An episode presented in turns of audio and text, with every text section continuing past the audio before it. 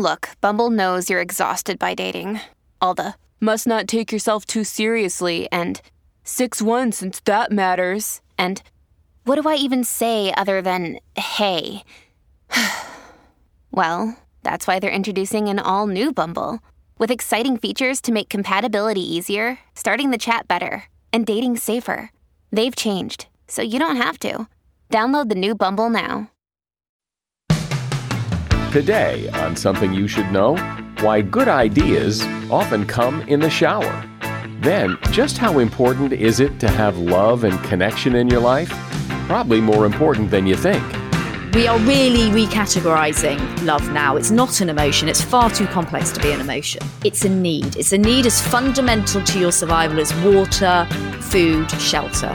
And it should sit at that level. It's absolutely fundamental to you. Also, if you throw a lot of produce away because it goes bad before someone eats it, you need to hear something. And a mortician explains some of the fascinating things that go on when people die. For example, people ask me all the time, can I keep my dad's skull after he dies? It's probably one of the top questions that I'm asked.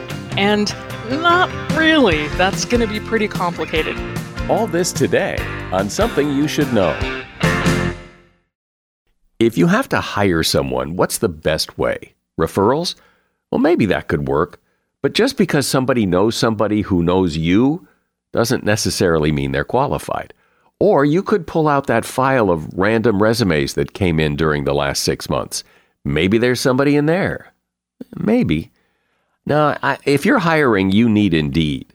Indeed is your matching and hiring platform with over three hundred fifty million global monthly visitors, according to Indeed data, and a matching engine that helps you find quality candidates fast. As a business owner, I've found that hiring the right people, well, there's just nothing more important. Don't leave it to chance or a referral or a random resume. Use Indeed. In the minute I've been talking to you, twenty-three hires were made on Indeed, according to Indeed data worldwide. Indeed's matching engine is constantly learning from your preferences. So the more you use Indeed, the better it gets. And listeners of this show will get a seventy-five dollars sponsored job credit to get your jobs more visibility at Indeed.com slash something. Just go to Indeed.com slash something right now and support this show by saying you heard about Indeed on Something You Should Know. Indeed.com slash something. Terms and conditions apply. Need to hire? Oh, you need Indeed. Something You Should Know. Fascinating intel, the world's top experts, and practical advice you can use in your life. Today, Something You Should Know with Mike Carruthers. Hey there, welcome. Well, this episode has two interviews that should really grab and hold your attention. One is about love, and the other is about death. And both of them, I think you'll find interesting. First up today, have you ever had that experience, as I often have, of you need to come up with an idea or solve a problem, and you take a shower and bang, the answer just pops in your head? Well, it turns out it happens to a lot of people. Researchers from Drexel University put showering to the test and found it to be one of the most effective problem-solving techniques out there. It seems that in the shower, our attention naturally broadens and our mental barriers tend to fade away. Showering shuts down sensory stimulation from the outside world and puts you in a state similar to meditation. Focus on the issue at hand in the shower, and chances are you'll conjure up some more creative solutions than you would have anywhere else. And that is something you should know. Love is complicated. We all have different loves in our life. Most of us have loved and lost. We've had our hearts broken. We've experienced romantic love, the love of a friend, a sibling, a parent, or a child, even a dog or cat. It seems that love is essential to humans. Where would we be without love? But why is it that love is so important?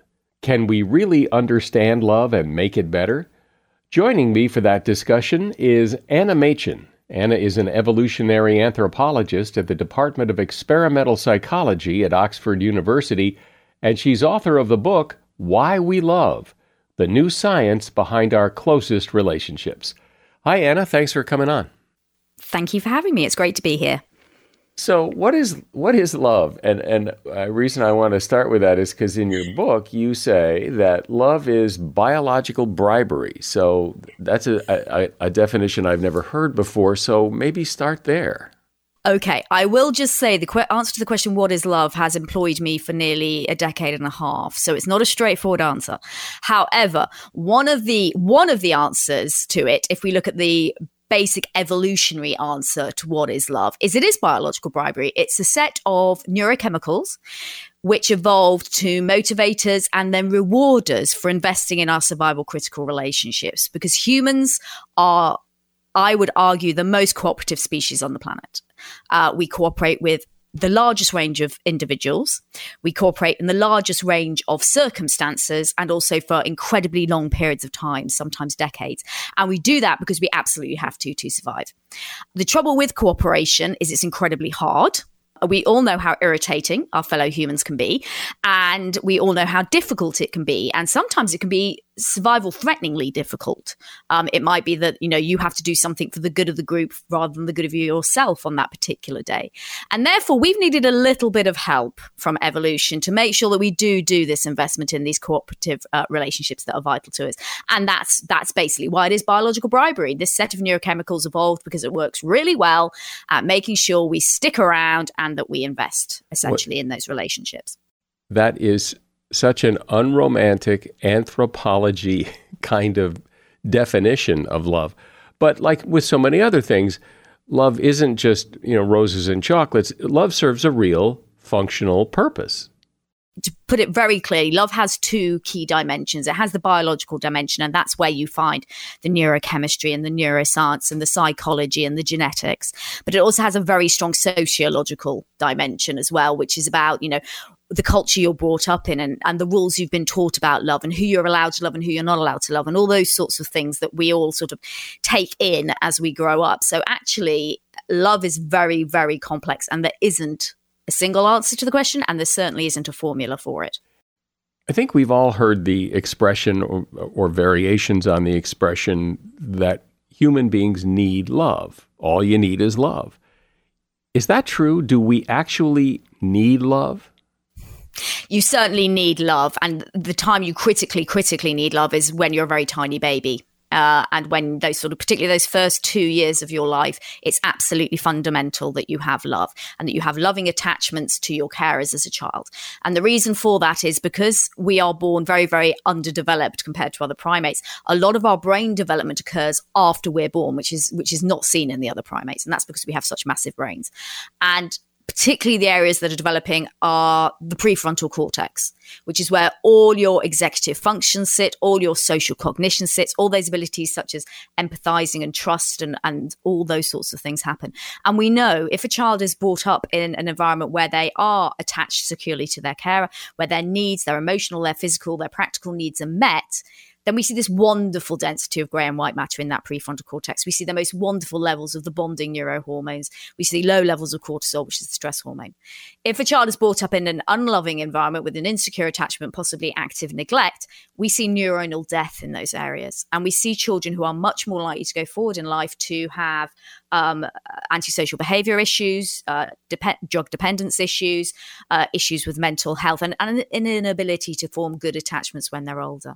And going into adulthood, there is a very large body of evidence now that people who have loving, healthy, functioning relationships have much better mental and physical health than those who do not. It's known as your social capital. And there's many, many studies. The, the sort of the, the first in the field was in twenty ten by by Juliette Holt Lundsted, who was looking at longevity and and recovery from serious illness.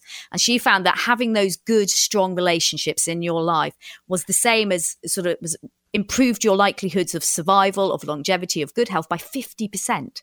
Wow. Now, that's similar to quitting smoking if you smoke, or much more than losing weight if you're obese, which is it sits at about thirty percent. So it's an incredibly powerful thing. And we are really recategorizing love now. It's not an emotion. It's far too complex to be an emotion. It's a need. It's a need as fundamental to your survival as water, food, shelter. And it should sit at that level of need in, in our sort of needs hierarchy. It's absolutely fundamental to you. So help me understand this idea that when you say that people who have strong relationships, it improves their physical health. How? How does it, what's the mat? Because when someone stops smoking, okay, we know how that improves your longevity. When someone loses weight, we know that that reduces the strain on the heart and all kinds of other problems. But what's going on internally that love makes you live longer?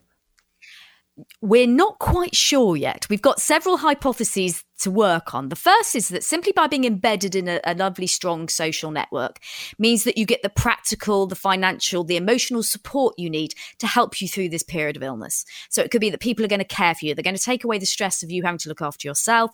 They might even help you to adhere to your new health plan, for example, by supporting you. So it might simply be you're in this wonderful supportive environment, and people who are in that wonderful supportive environment tend to perceive their health to be much better than those who aren't. So it might just be partly sort of a, a placebo effect a little bit.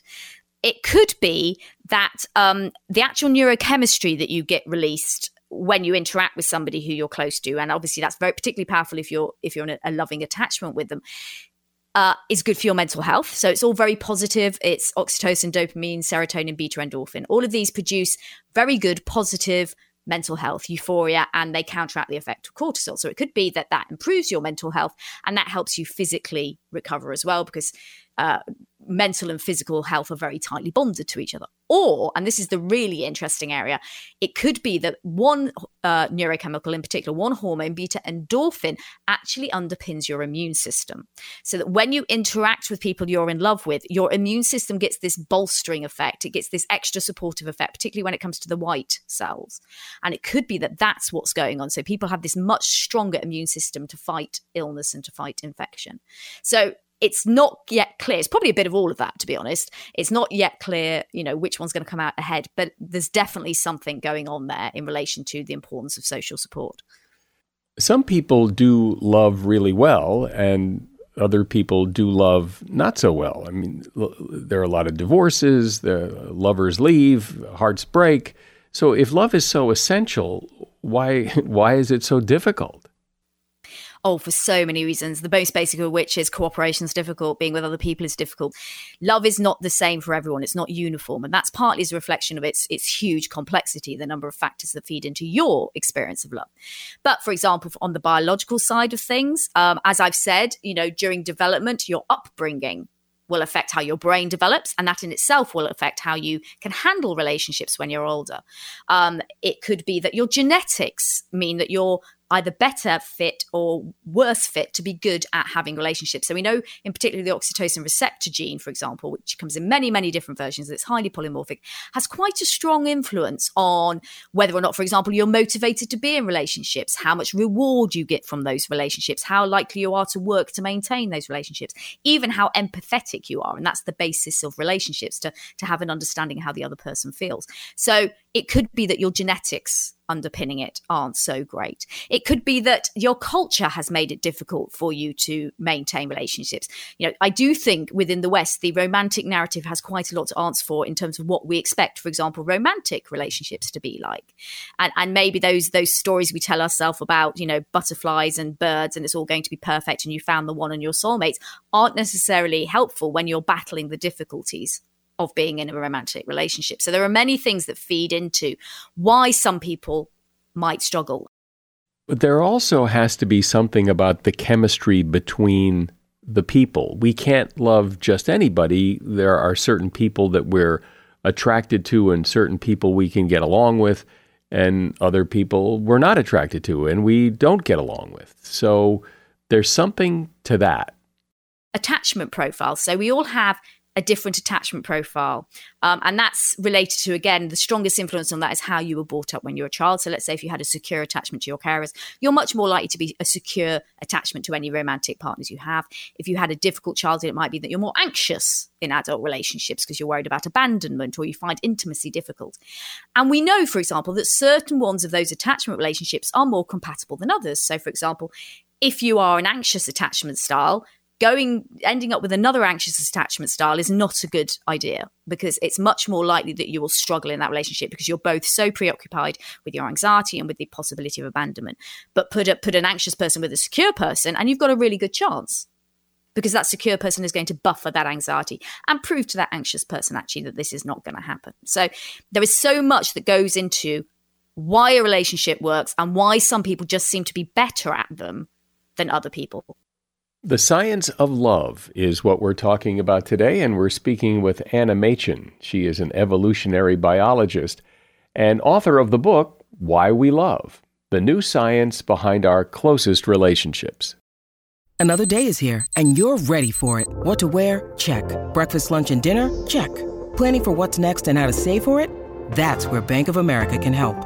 For your financial to-dos, Bank of America has experts ready to help get you closer to your goals.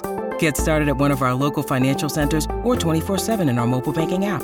Find a location near you at bankofamerica.com slash talk to us. What would you like the power to do? Mobile banking requires downloading the app and is only available for select devices. Message and data rates may apply. Bank of America N A, member F D I C. When you need mealtime inspiration, it's worth shopping Kroger, where you'll find over thirty thousand mouthwatering choices that excite your inner foodie. And no matter what tasty choice you make, you'll enjoy our everyday low prices, plus extra ways to save, like digital coupons worth over six hundred dollars each week. You can also save up to one dollar off per gallon at the pump with fuel points. More savings and more inspiring flavors make shopping Kroger worth it every time. Kroger, fresh for everyone. Fuel restrictions apply. So, Anna, what about friends? Does friendship count in terms of the love we have in our life? Oh, good heavens, yes, they do. Friends are the neglected section of love, I think. And I think in the West, maybe particularly, uh, you know, Americans, British people, this sort of Northern European view of friends. I quite often, I interviewed a lot of people about their love of their dogs. And at the same interview, I'd also ask them, for example, about the other loves in their lives, including their friends. And I would say to them, you know, do you love your dog? Oh, God, God, yeah, I love my dog. My dog is just the best thing. And then I say to them, do you love your friend? Oh, oh, I'm not sure about that. Do I love my friends? You know, and this this hesitancy to say we love our friends. Whereas if you ask sort of Southern Mediterranean people, oh, yes, they love their friends. Their friends are the center of their life. And friendship love is really, really critical, because actually they are the only platonic relationships you choose in your social network. And you tend to have quite a few of them. And they, we know from a study we did at Oxford very, very early on, that your friends are a particular type of relationship, which is really special to both men and women. And it's a relationship that brings non-judgmental support. It brings a sense of relaxation and freedom where you can really be yourself. And this is comparing it to romantic relationships. And in particular for women, for example, women tend to be more emotionally intimate, more emotionally vulnerable in front of their female friends than they would be in front of their male lover, for example. And men tend to find it a really relaxing, supportive, often jokey atmosphere to be with their with their best male friends. So friends are really, really critically important. And I think in a world actually where we're looking at an increase in the number of single people, for many people, their friends are actually becoming their key survival critical relationship. For for those people who are coupled up, that would probably be their romantic partner.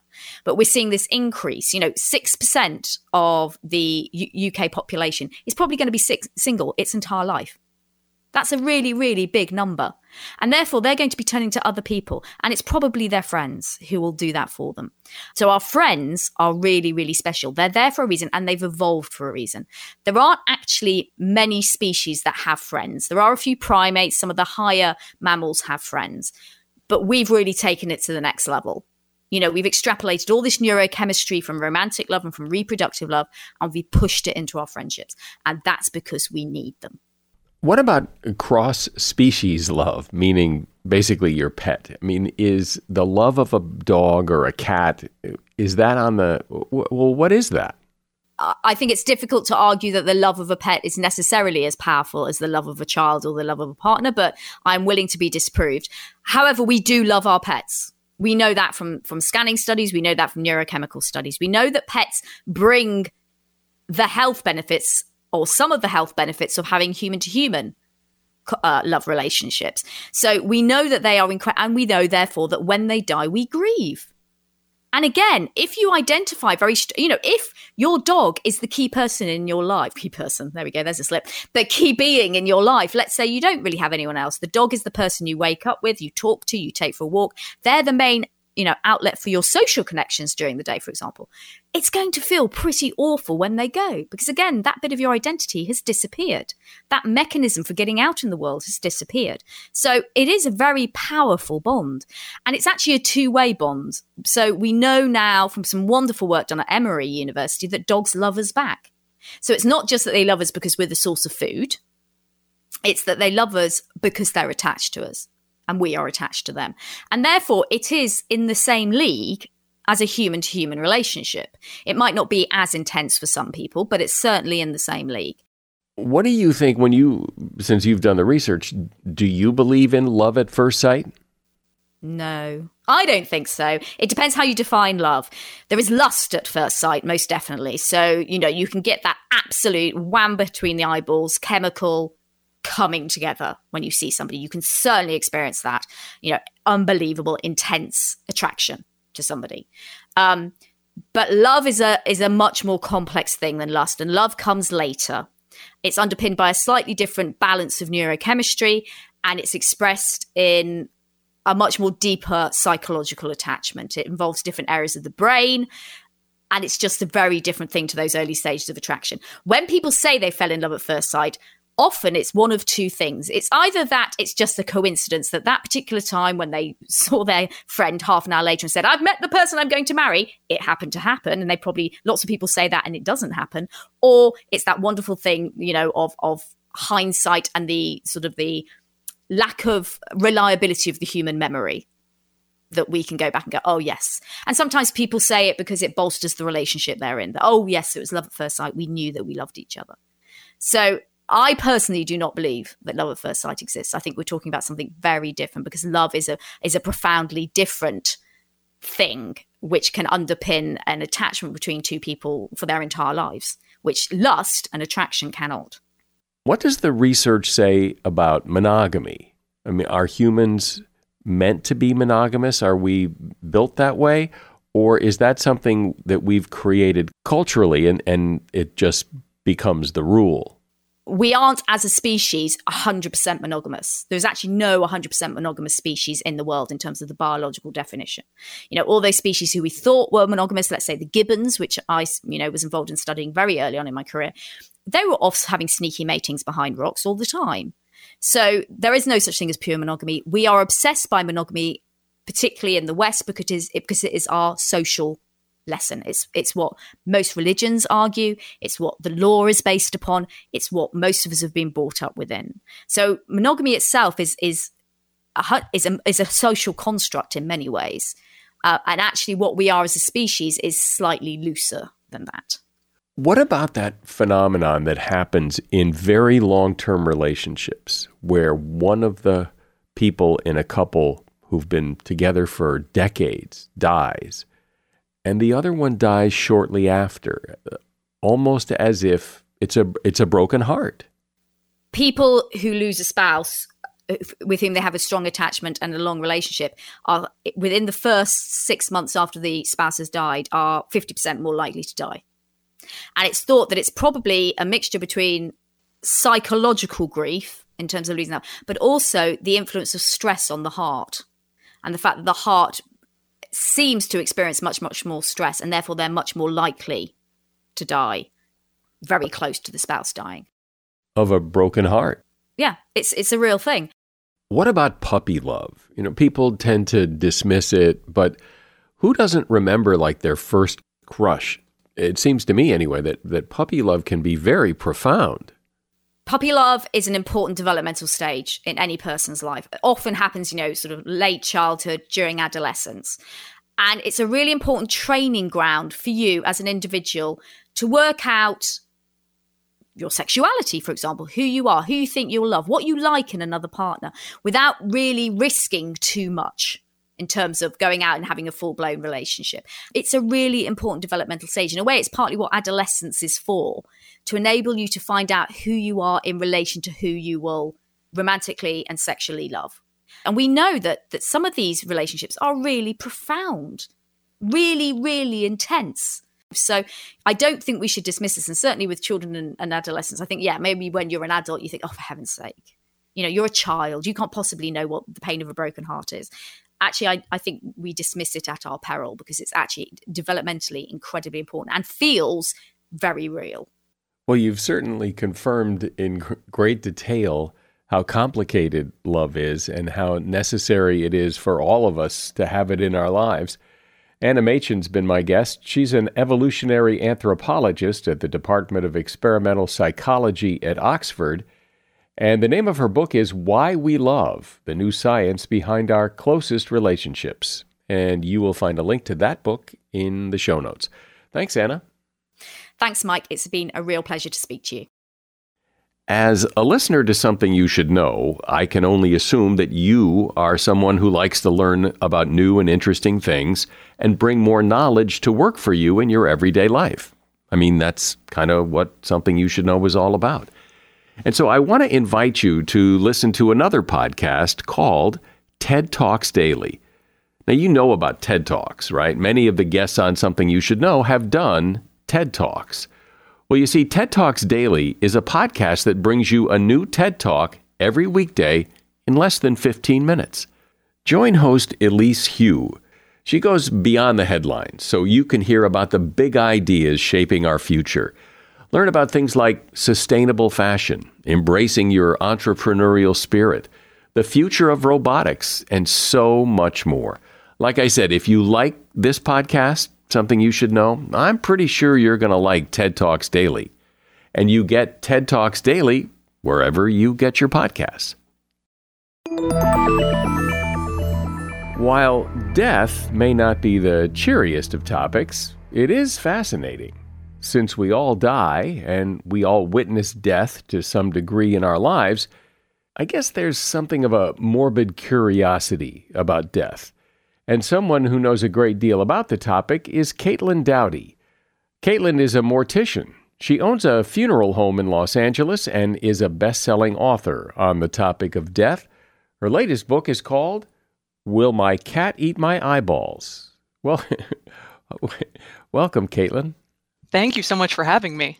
So let's start by explaining your interest in the topic, because I find that while parts of it are interesting, most of us like to avoid thinking too much about death, and yet you dove right in and became a mortician. So what is it about death that intrigues you? Over the years, I really realized that I was just fascinated by how much we ignore death in our culture and the way that we're not allowed to openly talk about it and engage it. And so you got a job at a crematorium at a pretty young age.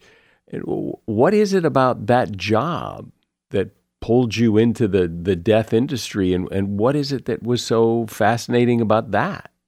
I think what truly fascinated me about it was how hidden it was. So I was back there cremating six bodies a day, and I was by myself most of the time. Every once in a while, a family would come in and join us for what's called a witness cremation, which is when the family comes and watches the body be loaded into the cremation machine with us, and they push the button to start the machine.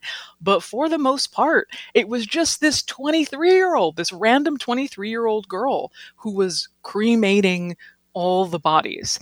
And I'm not saying that everybody needs a, I guess, you know, you know what? I am saying that. I think that we do need a relationship with death. And through tens of thousands of years of human culture, the way that we got to understand death, creatures that would someday die, was because people died in our community and we took care of those bodies. And that's not really the case anymore. We hire professionals, we outsource it to the twenty-three-year-old at the crematory. And that's what really got me so interested long-term in how we can change the funeral industry. So I, th- I think people are fascinated by death, I guess, because, you know, we're all headed there one day, and we, we've all had family members who have died. But what happens when you die? What What is, what goes on? What happens is normally someone will be picked up as if it's an emergency, which is kind of ludicrous if you think about it, because once someone's dead, the emergency is over. You know, they're going to be dead two days from now. They're going to be dead two weeks from now. And so we treat it now, especially in this new system from the last hundred years or so, where death is all professionalized, we treat it as something to be rushed in, like we're an ambulance, to come immediately pick up the body from the hospital or the nursing home or the hospice. And we bring it back to our facility. And in a lot of places in the United States, the body is still chemically embalmed, although that is falling. Interest in, in chemically preserving the dead body is falling pretty rapidly in, in a lot of places. I think Time magazine listed it as one of the top disappearing middle-class careers. And as we turn, you know, much more toward cremation, which is well over fifty percent of our population now chooses cremation. And so it's a bureaucratic process from then on where a death certificate is filed. And at that point, the body is maybe given a funeral, if that's what the family wants. And then it is taken to either be buried, cremated, or perhaps a new technology, a greener technology like aquamation, or perhaps human composting. Well, it's interesting to hear you describe that, because in my perception, if there's any industry that doesn't change very much, it's the death industry. It's someone dies, they they go to a funeral home, they are embalmed, and, and they're buried. And and that's not what you're saying. That's not the way it really is so much anymore. Yeah, and that, that does still happen, but just like a lot of the new funeral directors aren't coming from generations of family funeral homes, a lot of the practices that people are choosing for many reasons, reasons of changing in religious traditions or lack of religious traditions, or because that kind of embalming, casket, burial, headstone, et cetera, just doesn't mean as much to people anymore. It's not giving them the sense of ritual and community that it maybe once did. It's wildly expensive. You know, it's ten thousand dollars for a funeral, or, or much, much more expensive than that. And that's just too expensive for a lot of families. And so there's a lot of reasons that that people are looking for more simple, uh, less expensive, more environmentally friendly ways to die. So it seems like there are a lot more options than there used to be, but but still there are rules, there are laws about what can happen to a body after someone dies, right? You are legally bound, and I, I say that most of the things that we do with our dead bodies, or want to do with our dead bodies, they're kind of guilty until proven innocent. So there may be something that you want to do with your body. For example, people ask me all the time, can I keep my dad's skull after he dies?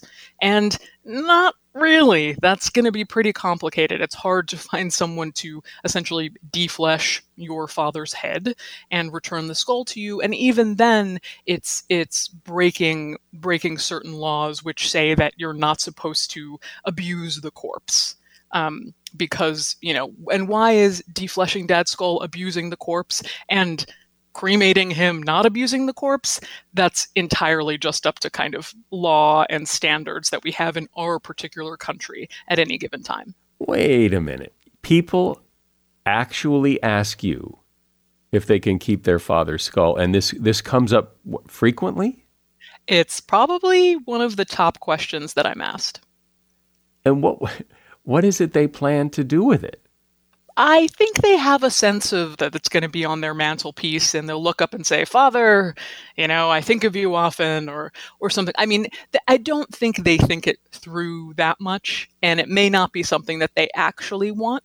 But I think more than actually wanting it, it's something that people want to know that they can do. They want to know that they have this option available to them. You say that fifty percent or more of people elect to be cremated, and you know, that is a surprising number to me. My perception is that if it is that high, that's happened fairly recently, because it seems like it wasn't that long ago that cremation was unusual. So the groundwork for this was really laid in the nineteen sixties. Some people may remember Jessica Mitford, who was English but living in the United States, and was this crusader who wrote The American Way of Death. And her thing was, funeral homes are charging you an arm and a leg, they're corrupt, they do this weird embalming thing, what's going on there? And it was this massive, massive bestseller. And really from that era, you get the talking points that a lot of your, you know, friends or people that you know in your community probably stay, say today, which is something like, oh, just cremate me. Don't go to all the trouble. It's probably better for the environment. Keep it simple. I don't even need a funeral. That all really started in the nineteen sixties, but took many decades to to take root and be the kind of main idea that people have about what they want today. So let me ask you a couple of questions from the, the book, because, and since the title is Will My Cat Eat My Eyeballs, I assume that means like if you die and nobody finds you for a while and your cat's with you, would your cat eat your eyeballs? Is that what you mean? That is what I mean. And these questions are from children, by the way. So I, I mostly deal with adults, but I decided to take questions from children. And the title comes from a, a kid in the audience at a at a talk I did in Australia who raised their hand and boldly said, if I die, will my cat eat my eyeballs? Meaning like eat my body. And the answer to that question is uh, yes, they will. And unfortunately, well, depending on how you look on it, whether you're a cat or dog person, your cat is more likely to eat you than your dog. I'm not saying that your dog will not pick at you or eat you, but my understanding is that dogs tend to act out of anxiety. You know, their owner isn't getting up. Why isn't their getting owner getting up and walking them and feeding them? And so they start nipping with that sort of anxious energy that we know dogs have. Whereas cats, it's kind of more like, you haven't fed me in a while and I've been waiting. And so you were what's available. I love this question that if you ate popcorn and then we're cremated, would the popcorn pop? I, I've got to hear the answer to that. Well, that that actually comes from a meme, which I started seeing everywhere that said, you know, basically that, that when I die, my kind of prankster thing is I'm going to swallow a whole bag of popcorn, and won't the crematory operator be surprised when they open the, the chamber and it's popcorn everywhere? And unfortunately, I had to debunk that, which is to say that that the average temperature for popping popcorn, I think, is in the sort of three hundreds is what you want to to keep the oil at and, and to keep it popping and get the nice fluffy white kernels that you want. But a cremation machine, we start at fifteen hundred degrees Fahrenheit. And then throughout the cremation, it goes to eighteen hundred degrees or even two thousand degrees. And so you're blasting that popcorn out of existence almost immediately. We hear stories about people after they die. We hear things like, you know, their hair continues to grow, their fingernails continue to grow, they, their body will move. What about that stuff?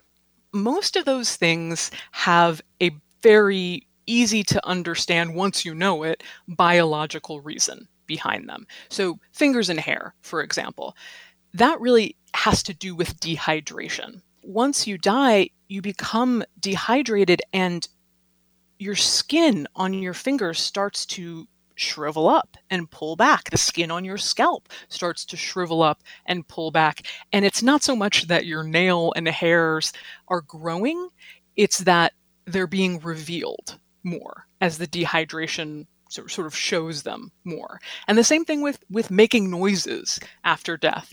Yes, sometimes when you move a body or, or it's just lying there, it can kind of go, ah.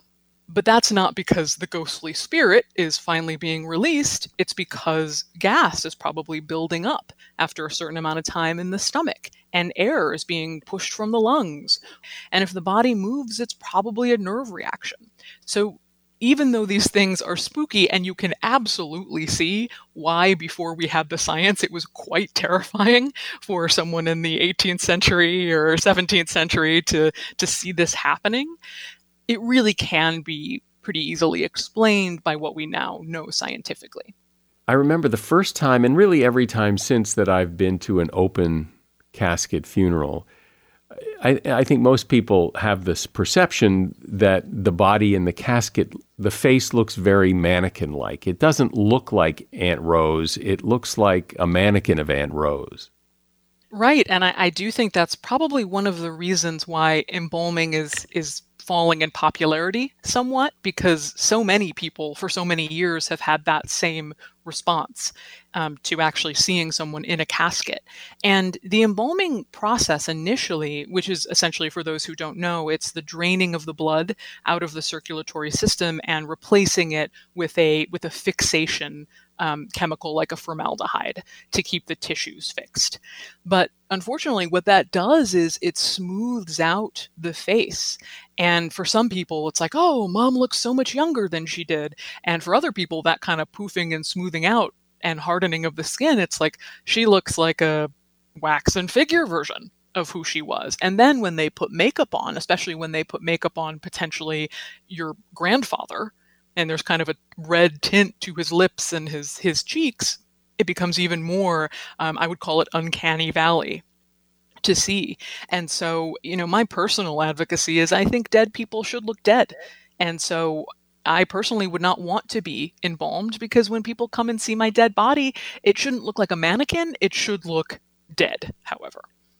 These traditions, though, they do kind of come and go. I, I remember when my grandmother died and her sister died, and that an open casket funeral wasn't a discussion. That's just what you did. And then that seems to have really fallen out of favor. I mean, it still happens, but but it doesn't happen as often. I mean, many people still do it, and many cultures still do it. So I don't mean in any way to say it's fuddy-duddy. And in fact, a lot of what we're seeing now is a return to traditions that are even older than the open casket wake, to just having the body at home and taken care of by the family. So really bypassing the funeral industry altogether. And if your mom dies at home, say under hospice, just keeping her body there and washing her hair, perhaps, putting on her favorite sweater, singing songs, being present with her until such a time that maybe you decide to call the funeral director to come pick her up. And traditions like that are are even older than than, you know, the kind of embalmed open casket wake. For a lot of people, the idea of keeping a body and washing its hair, that's just too gross to imagine. I mean, it's just something you would never think to do. You wouldn't think to do it, but that is such a such a recent thing. You know, up until one hundred years ago, one hundred fifty years ago, that is what you did. That's what every community did, and that was the universal human experience. And it's really only been since the turn of the twentieth century when this became kind of a capitalist outsourced process that was professionalized that we lost our connection to it, and it became gross, and we decided that dead bodies are dangerous or dirty or morbid or gross. That's very, very recent. So yes, you may feel that way, and it's it's absolutely fine if you feel that way, but until very recently, that was not how we dealt with our dead. One of the questions that you have in the book that you that you were asked was, and I've often wondered about this, like, say you're traveling on an airplane and the, and the person in the seat next to you dies. Well, then what happens? If you die in a plane, basically they, for the most part, will just leave you there. And the hope is that there's an extra seat somewhere, maybe in first class, that they can put you by yourself. But if they can't, somebody's got to sit next to someone who died, basically, and, and just hopefully like put a blanket over them. And you would think, don't they have a special compartment in the plane for this?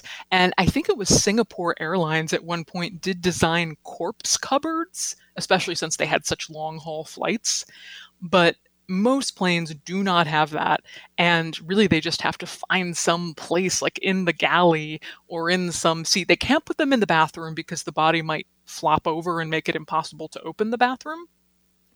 So they just have to find some place in the plane to to put the person until they can get them off the plane. I wonder how often that happens, that people die on planes. I've never been on a plane where that's happened, at least that I know of, but I've always thought that because of my experience and, you know, being a mortician, that I should be the one that volunteers to sit next to the dead body. Yeah, I think so. You know, so. Just like normally a doctor would be like, oh, I can help. I can't really help, but I could be the one who was comfortable sitting next to the dead body. Or, yeah, you wouldn't be as grossed out as a lot of other yeah, people. Yeah, it's, it's one it's one very small skill. But, that it, but I, I bet it, I wouldn't be surprised if it happened, because they're not going to get on the P A and go, uh, this is your captain speaking, we have a dead body in row seven. Exactly. You know, no, they are certainly not. No, and wh- what most people don't realize is that there's very, very often dead people flying on your plane, because they take normal flights. So when somebody dies, you know, come to our funeral home and they need to go to, say, Kansas, we book a commercial flight for them. We book them through Delta or United and then bring their casket to the airport, and it's loaded in with your baggage onto the plane. So more often than you know, you are probably flying with a dead person on your flight. You know what's so so weird is that we we want to know about this, but we don't want we don't want to know too much about this. We don't want to, because one day we'll be there. And this is not an, a niche topic that just I am interested in and morbid, morbidly interested in. This is something that's going to happen to us all. And it's okay to be interested in what's going to happen to you. It's extremely natural to be interested. And I hope I can help you out a little bit by by taking you through the weeds. Well, I like the way you talk about this because you make it, I don't know, you just make it not quite so scary, even though it's still kind of scary, but the way you talk about it, it's I, I'm more in, open to hearing it. So thanks. Caitlin Doughty has been my guest. She is a mortician. She owns a funeral home in Los Angeles, and she is a best-selling author. The latest book is called Will My Cat Eat My Eyeballs? And you'll find a link to that book in the show notes. Thanks for explaining all this, Caitlin. I really appreciate it. Yes, thank you, Michael. You know those produce drawers in your refrigerator? It's probably the worst place to keep your produce. You see, fruits and vegetables shouldn't be crammed or stacked together out of sight. That just increases the odds that they'll spoil faster and that you'll forget about them altogether. In a study, college students reached for the most produce when it was displayed in clear, uncovered containers within arm's reach. So if you want your family to reach for the healthy food first, location and presentation is everything. The best spot for fresh, healthy produce is front and center, keeping them in clear glass bowls, either on the counter or eye level in the fridge, will almost guarantee that they will be seen and they will be eaten. And if you make sure they're washed and ready to eat, a lot less will go to waste. And that is something you should know. Now, having just heard this fascinating episode about love and death, I'm sure you're going to want to share it with someone you know so they can hear it too. So please kindly share this podcast with one or two or three of your friends. I'm Mike Carruthers. Thanks for listening to Something You Should Know. The Bigger Pockets portfolio of podcasts are worthy of your investment. We're having a real conversation as real real estate investors. New episodes available every day. It's important to buy where it makes money and not necessarily where you want to travel to. Bigger Pockets, On the Market, Rookie Real Estate, or Money Podcast. The purpose of flipping is to create more cash so then you can reinvest into other types of properties. The Bigger Pockets podcast on YouTube or wherever you listen.